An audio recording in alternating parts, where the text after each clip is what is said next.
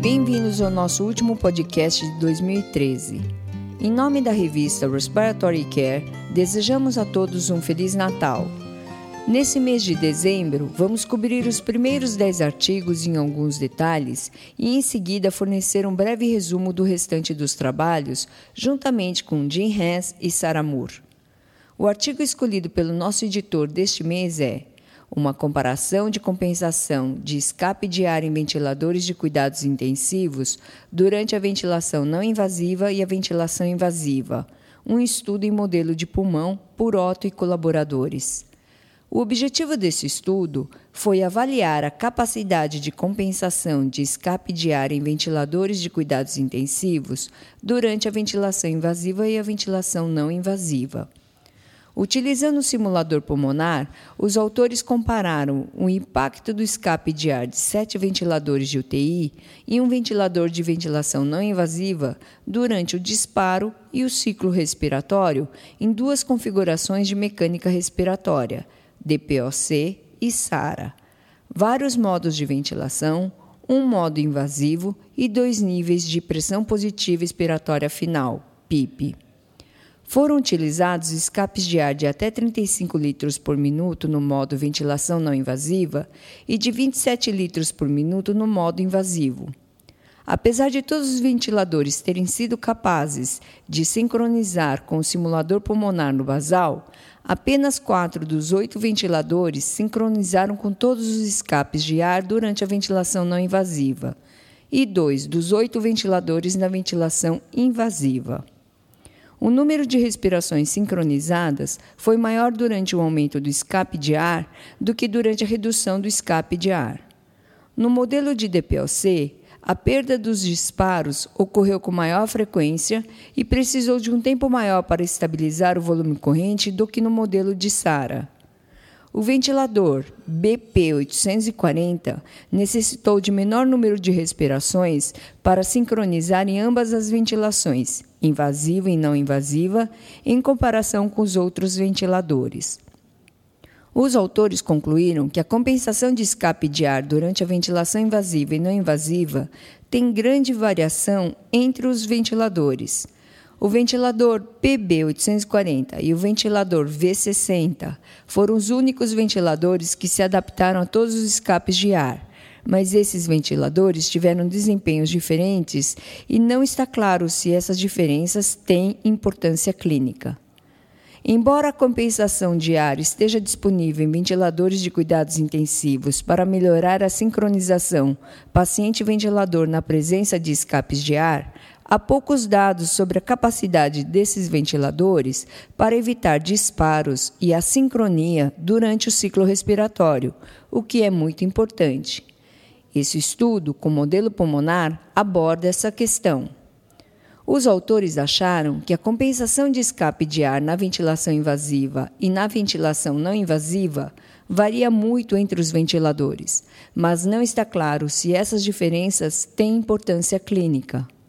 Em seu editorial, Vinho e Piquilu indicam que os grandes escapes de ar utilizados neste estudo chamam a atenção sobre a aplicabilidade clínica desses resultados e sugerem a realização adicional de testes de laboratório usando condições com escapes menores. Nosso próximo artigo é o papel de um terapeuta respiratório na melhora da adesão ao tratamento com pressão positiva contínua de vias aéreas, CPAP, em uma clínica pediátrica de apneia do sono, por Jean Becar e colaboradores. A hipótese dos autores foi a de que a adição de visitas de um terapeuta respiratório dentro de uma clínica poderia melhorar a adesão ao tratamento com CPAP. Esses serviços do terapeuta respiratório para pacientes com CPAP foram introduzidos em uma clínica do sono pediátrica multidisciplinar em maio de 2006. Os autores identificaram crianças que tinham sido seguidas na clínica e obtiveram informações da adesão ao tratamento pré e pós-introdução desses serviços do terapeuta respiratório. Os autores coletaram dados demográficos, de polissonografia e de adesão a CPAP em visitas clínicas. 46 pacientes preencheram os critérios de inclusão. A média de idade foi de 15 anos e a média do índice de apneia e hipopneia foi de 27 eventos por hora. Além da intervenção do terapeuta respiratório, todos os sujeitos continuaram a receber os mesmos atendimentos clínicos. Os indivíduos foram divididos em três grupos de acordo com a adesão basal: uso de 0%, uso de 1 a 50% das noites e uso de mais do que 50% das noites. Houve uma melhora significativa na adesão à CEPAP dos indivíduos que iniciaram com 0 a menos que 50% das noites, mas nenhuma melhora nos indivíduos com mais do que 50% de uso. Não houve mudança significativa no uso da CEPAP em visitas subsequentes do terapeuta respiratório. Os autores concluíram que a utilização de visitas clínicas de um terapeuta respiratório treinado no uso da CPAP pode melhorar a adesão de pacientes pediátricos com apneia obstrutiva do sono quando a adesão for menor do que 50% das noites. Muitos pacientes pediátricos precisam de CPAP para tratar a apneia obstrutiva do sono. A adesão à CPAP em adultos e crianças é muitas vezes baixa, e não se sustenta a longo prazo. Este é um estudo interessante que avaliou o papel de um terapeuta respiratório na melhora da adesão ao tratamento da apneia obstrutiva do sono com CPAP em uma clínica pediátrica multidisciplinar. Eles relataram que as visitas clínicas de um terapeuta respiratório treinado no uso da CPAP melhorou a adesão ao tratamento de pacientes pediátricos com distúrbios respiratórios obstrutivos do sono, especialmente quando a adesão à CPAP for menor do que 50% das noites. Esses resultados valorizam o papel do terapeuta respiratório nesse cenário. Ventilação não invasiva para insuficiência respiratória aguda hipercápnica. Taxa de intubação em uma unidade experiente por Contu e colaboradores.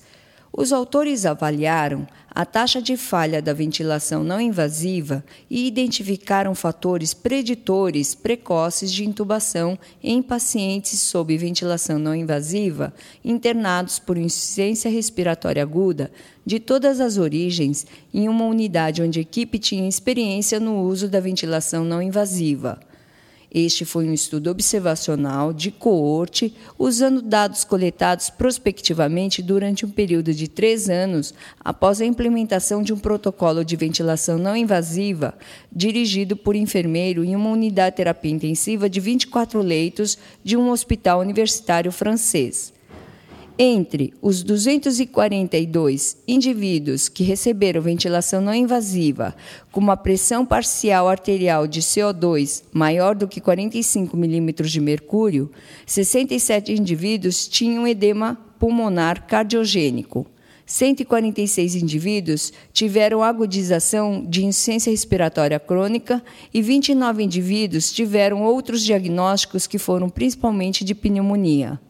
No geral, as taxas de intubação e de mortalidade na UTI foram, respectivamente, de 15% e de 5%. As taxas de intubação foram de 4% no edema pulmonar cardiogênico, de 15% na agudização de insuficiência respiratória crônica e de 38% nos demais. Após o ajuste, a agudização de insuficiência respiratória crônica foi independentemente associada com a falha da ventilação não invasiva, assim como o pH sanguíneo menor que 7,30 e uma relação PaO2 sobre FO2 de 200 após uma hora do início da ventilação não invasiva. A alteração de consciência na admissão e configurações ventilatórias não afetaram os resultados. Os autores concluíram que a taxa de intubação pode ser reduzida para 15% em pacientes que receberam ventilação não invasiva por insuficiência respiratória hipoxêmica aguda, com uma taxa de mortalidade de apenas 5%. Enquanto a falha da ventilação não invasiva está associada com hipoxemia e acidose após o início da ventilação não invasiva, a falha da VNI também é marcadamente influenciada pela presença ou ausência de uma doença respiratória crônica de base. A falha da ventilação não invasiva é comum em pacientes com DPOC internados na UTI por insuficiência respiratória aguda. Contu e colaboradores mostraram que a taxa de intubação pode ser reduzida em 15% em pacientes sob ventilação não invasiva, com uma mortalidade de apenas 5%. A falha da ventilação não invasiva foi associada com acidose e hipoxemia após o início da ventilação não invasiva e ela também foi influenciada pela presença ou ausência de doença respiratória crônica de base. O próximo artigo é de Valentini, a influência do padrão de admissão sobre o desfecho de pacientes internados em uma unidade de terapia intensiva respiratória. Será que a admissão step down, passo para baixo, difere da step up, passo para cima? O autor analisou prospectivamente dados coletados de 326 pacientes consecutivamente internados em uma UTI respiratória com sete leitos. Os desfechos primários foram a sobrevida e a gravidade das complicações relacionadas com a morbidade, avaliadas de acordo com a locação do paciente antes da sua admissão na UTI respiratória. Foram consideradas três vias de admissão Step down para os pacientes transferidos de UTIs do hospital, step up para os pacientes provenientes de enfermarias respiratórias ou de outras enfermarias de clínica médica e para os pacientes que vieram diretamente do departamento de emergência. O desfecho secundário foi a influência de vários fatores de risco de morbidade e de mortalidade. De 326 pacientes, 28% morreu. No geral, os pacientes internados pelo processo STEP-UP tiveram uma mortalidade significativamente maior do que os indivíduos dos outros grupos. A taxa de mortalidade foi de 64% para os pacientes admitidos a partir da enfermaria respiratória, de 43% para os pacientes admitidos a partir de enfermarias de clínica médica e de 18% para os pacientes admitidos a partir de UTIs e do pronto-socorro. Pacientes admitidos a partir de uma enfermaria respiratória tiveram um nível de albumina inferior e o SAPS-2 foi significativamente maior em indivíduos admitidos pelo STEP-UP. Cerca de 30% dos pacientes internados a partir de uma enfermaria respiratória recebeu ventilação não invasiva como tratamento. As maiores chances de sobrevida foram relacionadas com a alocação prévia dos pacientes antes da admissão na UTI respiratória e sexo feminino. A falta de uso da ventilação não invasiva, pacientes mais jovens, do sexo feminino, com elevado nível de albumina, com menor escala do SAPS-2, com maior pontuação na escala de Bartel e ausência de insuficiência cardíaca crônica também foram estatisticamente associados a um menor risco de morte. Até agora, nenhum estudo tinha considerado desfechos relacionados com a alocação prévia do paciente antes da sua admissão em uma UTI respiratória. Valentini achou que os pacientes do grupo Step Up, transferidos por causa de deterioração clínica, advindos de uma enfermaria respiratória ou clínica, são mais graves e com maior risco de morte. Idade, sexo feminino, estado nutricional também foram fatores determinantes de sobrevida. Curiosamente, o autor relatou que o uso da VNI na UTI respiratória muitas vezes não foi curativa, mas apenas paliativa. Hospital em casa para pacientes com doença neuromuscular e com infecção do trato respiratório. Um estudo piloto por Vianello e colaboradores. Os autores realizaram um ensaio clínico prospectivo, randomizado, controlado em um hospital universitário de serviços de atenção secundária para uma população de aproximadamente 500 mil indivíduos. Os autores recrutaram pacientes selecionados com doença neuromuscular e infecção do trato respiratório, onde a internação hospitalar foi recomendada após avaliação médica. O serviço Hospital em Casa foi oferecido como uma alternativa à internação hospitalar.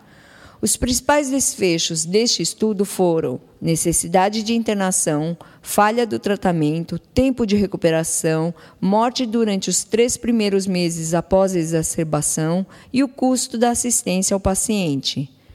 Entre os 59 pacientes consecutivos elegíveis para o estudo, 53 pacientes preencheram os critérios para o hospital em casa.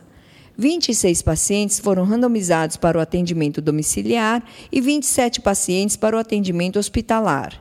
Não foram encontradas diferenças significativas na falha do tratamento, no tempo de recuperação ou na mortalidade em três meses entre os grupos. A falha do hospital em casa foi independentemente correlacionada com o tipo de doença neuromuscular degenerativa, com uma razão de chance de fracasso de 17 para indivíduos com esclerose lateral amiotrófica. O custo direto total e diário dos cuidados de saúde com o paciente foi significativamente menor para os pacientes tratados com sucesso no domicílio, em comparação com os indivíduos hospitalizados. Os autores concluíram que o hospital em casa é uma alternativa eficaz para a internação para pacientes com doença neuromuscular e com infecções do trato respiratório. O modelo do hospital em casa pode fornecer assistência adequada sem um efeito adverso sobre o desfecho clínico e é geralmente bem recebida pelos usuários. Neste estudo, os autores acharam que o hospital em casa foi uma alternativa eficaz para a internação de pacientes com doença neuromuscular e infecções do trato respiratório. Este tipo de assistência hospitalar em casa pode ser estudado em outras populações que têm o potencial de se beneficiar. Nosso próximo trabalho é de Stoller e colaboradores com o título Rastreamento por radiofrequência de equipamento respiratório, fundamentação e experiência inicial na clínica de Cleveland. Para otimizar a capacidade dos terapeutas respiratórios de localizar rapidamente os ventiladores, os autores desenvolveram e implementaram uma identificação por radiofrequência com um sistema de marcação chamado E-Track. Os grupos de engenharia clínica e de tecnologia da informação da Clínica de Cleveland desenvolveram em colaboração um programa de identificação por radiofrequência baseado em Wi-Fi que usou etiquetas ativas. Ao todo, 218 ventiladores, 82 ventiladores não invasivos e vários equipamentos não respiratórios foram identificados em março de 2010. O sistema e-track teve uma média de 145 entradas por semana durante o primeiro ano de uso e foi associado com uma redução do tempo necessário para o terapeuta respiratório localizar os ventiladores, uma média de 18 minutos para 3 minutos. Pesquisas com os terapeutas respiratórios sobre se o equipamento foi difícil de ser encontrado pré e pós sistema e-track mostrou uma tendência não significativa de melhora. Os autores concluíram que um sistema de rastreamento por radiofrequência de equipamento respiratório reduz o tempo para localizar ventiladores e não significativamente a satisfação do terapeuta respiratório em encontrar o equipamento identificado pelo sistema E-Track. A capacidade de terapeutas respiratórios de encontrar o equipamento rapidamente é desejável para agilizar a assistência ao paciente. Assim, o sistema de identificação por radiofrequência descrita por Stoller é de interesse. Nota-se que o sistema de rastreamento por radiofrequência reduziu o tempo para localizar ventiladores e aumentou a satisfação do terapeuta respiratório em encontrar equipamentos. Oferta de salbutamol em um modelo de respiração espontânea em crianças com traqueostomia, por Berlinski. O autor comparou a dose de salbutamol ofertada em um modelo de respiração espontânea de crianças com traqueostomia, utilizando diferentes nebulizadores, tamanhos de tubo de traqueostomia, técnicas de inalação e padrões respiratórios. Um modelo de traqueostomia foi ligado em série a um simulador de respiração com um filtro interposto. Foram simulados os padrões de respiração de uma criança de 16 meses de idade e de uma criança com 12 anos de idade. E foram testados tubos de traqueostomia com diâmetros internos de 3,5 milímetros e 5,5 milímetros. Foi utilizada uma solução de nebulização de salbutamol foram usados os nebulizadores PARI LC Plus, Aero Eclipse e o Updraft 2 OptiNeb, que ofereceram continuamente um aerossol durante 5 minutos com fluxo de 6 litros por minuto. O nebulizador Updraft 2 foi testado com tubo T e máscara, com uma extensão e com e sem respiração assistida para cada respiração e com várias técnicas de respiração. A quantidade de salbutamol ofertada foi analisada via espectrofotometria. A distribuição do tamanho da partícula foi medida com um impactador em cascata. O nebulizador Paris LC foi mais eficiente do que o Updraft 2 ou Aero Eclipse. A respiração assistida com Updraft 2 com extensão aumentada ofertou o sabutamol com todos os tipos de respiração, sendo superior a todas as técnicas de respiração. A adição do tubo de extensão aumentou a oferta de salbutamol. O tubo T foi mais eficiente do que a máscara. Padrões de respiração com maior volume corrente aumentaram a entrega de salbutamol. O tamanho do tubo de traqueostomia teve menor impacto sobre a oferta de salbutamol. O diâmetro aerodinâmico médio de massa diminui de 48% a 74% ao passar através dos tubos de traqueostomia e reduziu em 0,8% da dose depositada no tubo de traqueostomia. O autor concluiu que a oferta de salbutamol e o modelo de respiração espontânea de crianças com traqueostomia é influenciada pelo tipo e configuração do dispositivo, pela utilização de respiração assistida, pelo padrão respiratório e pelo tamanho do tubo de traqueostomia. O diâmetro aerodinâmico médio de massa diminui significativamente durante a passagem através de um tubo de traqueostomia. Berlinski avaliou a oferta de salbutamol nebulizado em um modelo de respiração espontânea de crianças com traqueostomia. A oferta de salbutamol pela traqueostomia foi influenciada pelo tipo e configuração do dispositivo, o uso de respiração assistida, o padrão respiratório e o tamanho do tubo de traqueostomia. Esses resultados informam sobre a prática da aerossol terapia em crianças com traqueostomia. Não surpreendentemente, o diâmetro aerodinâmico médio de massa diminuiu significativamente durante a passagem através de um tubo de traqueostomia. Outro artigo relacionado com a aerossol terapia por Coates e colaboradores tem o título Deposição no sistema respiratório com um novo sistema de oferta de aerossol em adultos saudáveis respirando espontaneamente. Um estudo in vitro sugeriu que o nebulizador Aeroneb Go, com um sistema de bolsa e uma máscara, poderia ofertar 16 mg por minuto de sulfato de magnésio para o sistema respiratório em crianças mais velhas e cerca de um quinto para crianças em geral. Mas não há dados em vivo. A solução salina misturada com marcador radioativo foi utilizado como um substituto para os 100 mg por ml de solução de sulfato de magnésio. Em cinco homens adultos, a taxa de deposição foi medida utilizando técnicas de medicina nuclear. A deposição do radiomarcador abaixo das cordas vocais foi convertida para a taxa de deposição de sulfato de magnésio e os resultados foram comparados com o modelo in vitro utilizando padrões respiratórios do adulto. A taxa média de deposição foi de 13 mg por minuto. A razão para que esta taxa menor de deposição em comparação com a estimativa in vitro foi possivelmente devido à exalação de aerossol do espaço morto, o que pode ter sido capturado pelo filtro inspiratório in vitro. Os autores concluíram que esses dados em vivo confirmam os dados de deposição previstos no estudo in vitro, embora devam ser usados com cautela ao se extrapolar para as crianças. Este dispositivo parece ser adequado para ensaio clínico de sulfato de magnésio inalatório em crianças e em adultos com asma refratária. Neste estudo, os autores avaliaram o uso de um nebulizador de rede vibratória acoplado a uma câmara de retenção e de máscara para entrega de sulfato de magnésio inalatório. Esses dados confirmam dados anteriores em vivo e mais trabalhos são necessários para se determinar se esse sistema tem um papel em pacientes com asma aguda grave.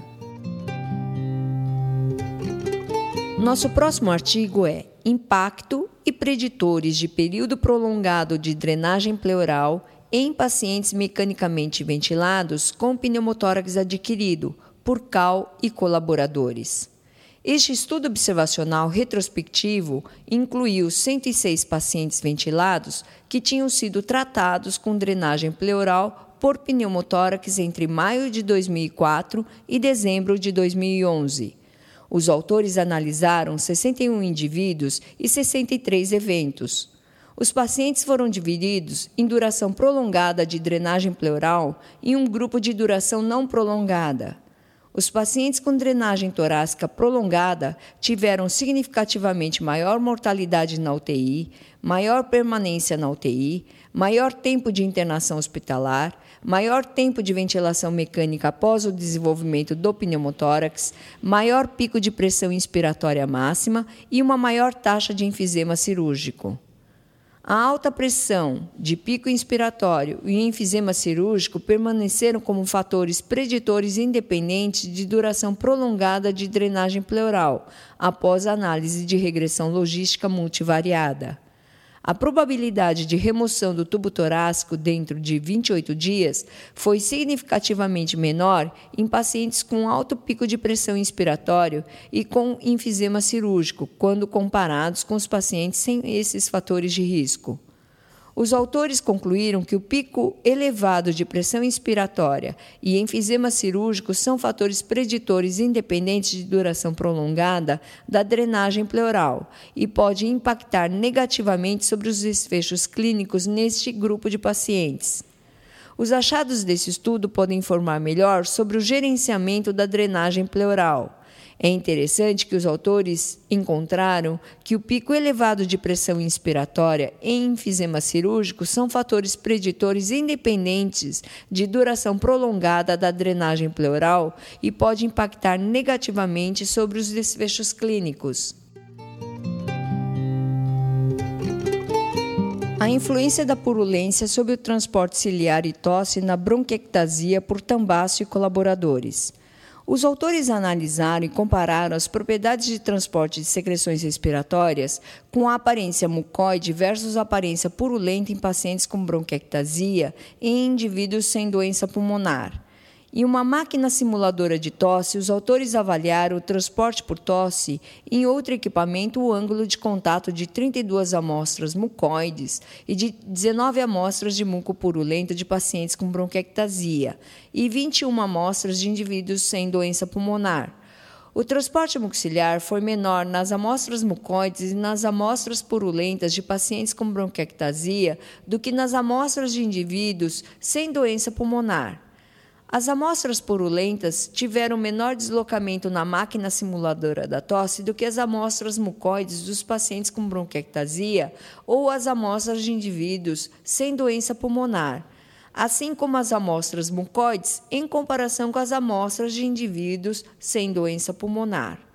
As amostras purulentas apresentaram um ângulo de contato maior do que as amostras mucoides ou as amostras de indivíduos sem doença pulmonar assim como as amostras mucoides de pacientes com bronquiectasia, em comparação com as amostras de indivíduos sem doença pulmonar. Os autores concluíram que as secreções respiratórias de indivíduos com bronquiectasia têm propriedades pobres de transportabilidade, que se manifestam como redução do transporte mucociliar, redução do transporte de muco pela tosse com ângulo de contato maior. Essas características foram mais acentuadas nas amostras purulentas. Esses autores analisaram e compararam as propriedades de transporte de secreções respiratórias com a aparência mucoide e purulenta de indivíduos com bronquiectasia e indivíduos sem doença pulmonar. As secreções respiratórias de indivíduos com bronquiectasia apresentaram propriedades pobres de transporte que foram mais acentuadas nas amostras purulentas isso pode ajudar na assistência clínica e obter maior homogeneidade entre os grupos de sujeitos de estudos. Nós publicamos mais seis trabalhos originais neste mês. A mobilidade torácica é frequentemente medida na prática clínica, porém, as correlações entre a mobilidade da parede torácica, força muscular respiratória e volumes pulmonares são desconhecidas. No estudo realizado por Lanza e colaboradores, os autores relataram que a mobilidade torácica está relacionada com a força muscular respiratória e volumes pulmonares em indivíduos saudáveis. A velocidade de marcha de 4 metros tem sido associada com a capacidade funcional e a mortalidade total em pacientes idosos. Depew e colaboradores avaliaram a associação entre a velocidade de marcha de 4 metros com desfechos importantes – eles relataram que a marcha dos 4 metros foi associada com a distância caminhada no teste dos 6 minutos e, portanto, pode servir como um simples substituto razoável para o teste da caminhada de 6 minutos em pacientes com doença pulmonar crônica.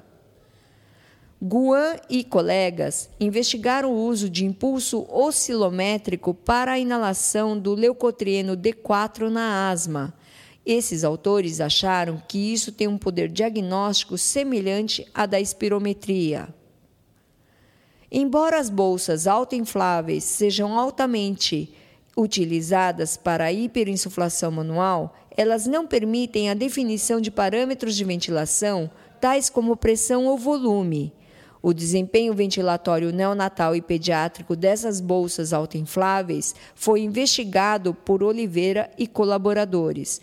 Os autores acharam que o desempenho de bolsas autoinfláveis neonatais e pediátricas variou conforme o fabricante e o fluxo de oxigênio e que as bolsas autoinfláveis neonatais apresentaram maior variação de parâmetros de ventilação que as bolsas autoinfláveis pediátricas. Dimopoulos e colaboradores avaliaram a microcirculação muscular periférica com espectroscopia infravermelha, pré e pós-respiração hiperóxica. Eles relataram deficiências substanciais de microcirculação muscular periférica em pacientes com hipertensão arterial pulmonar.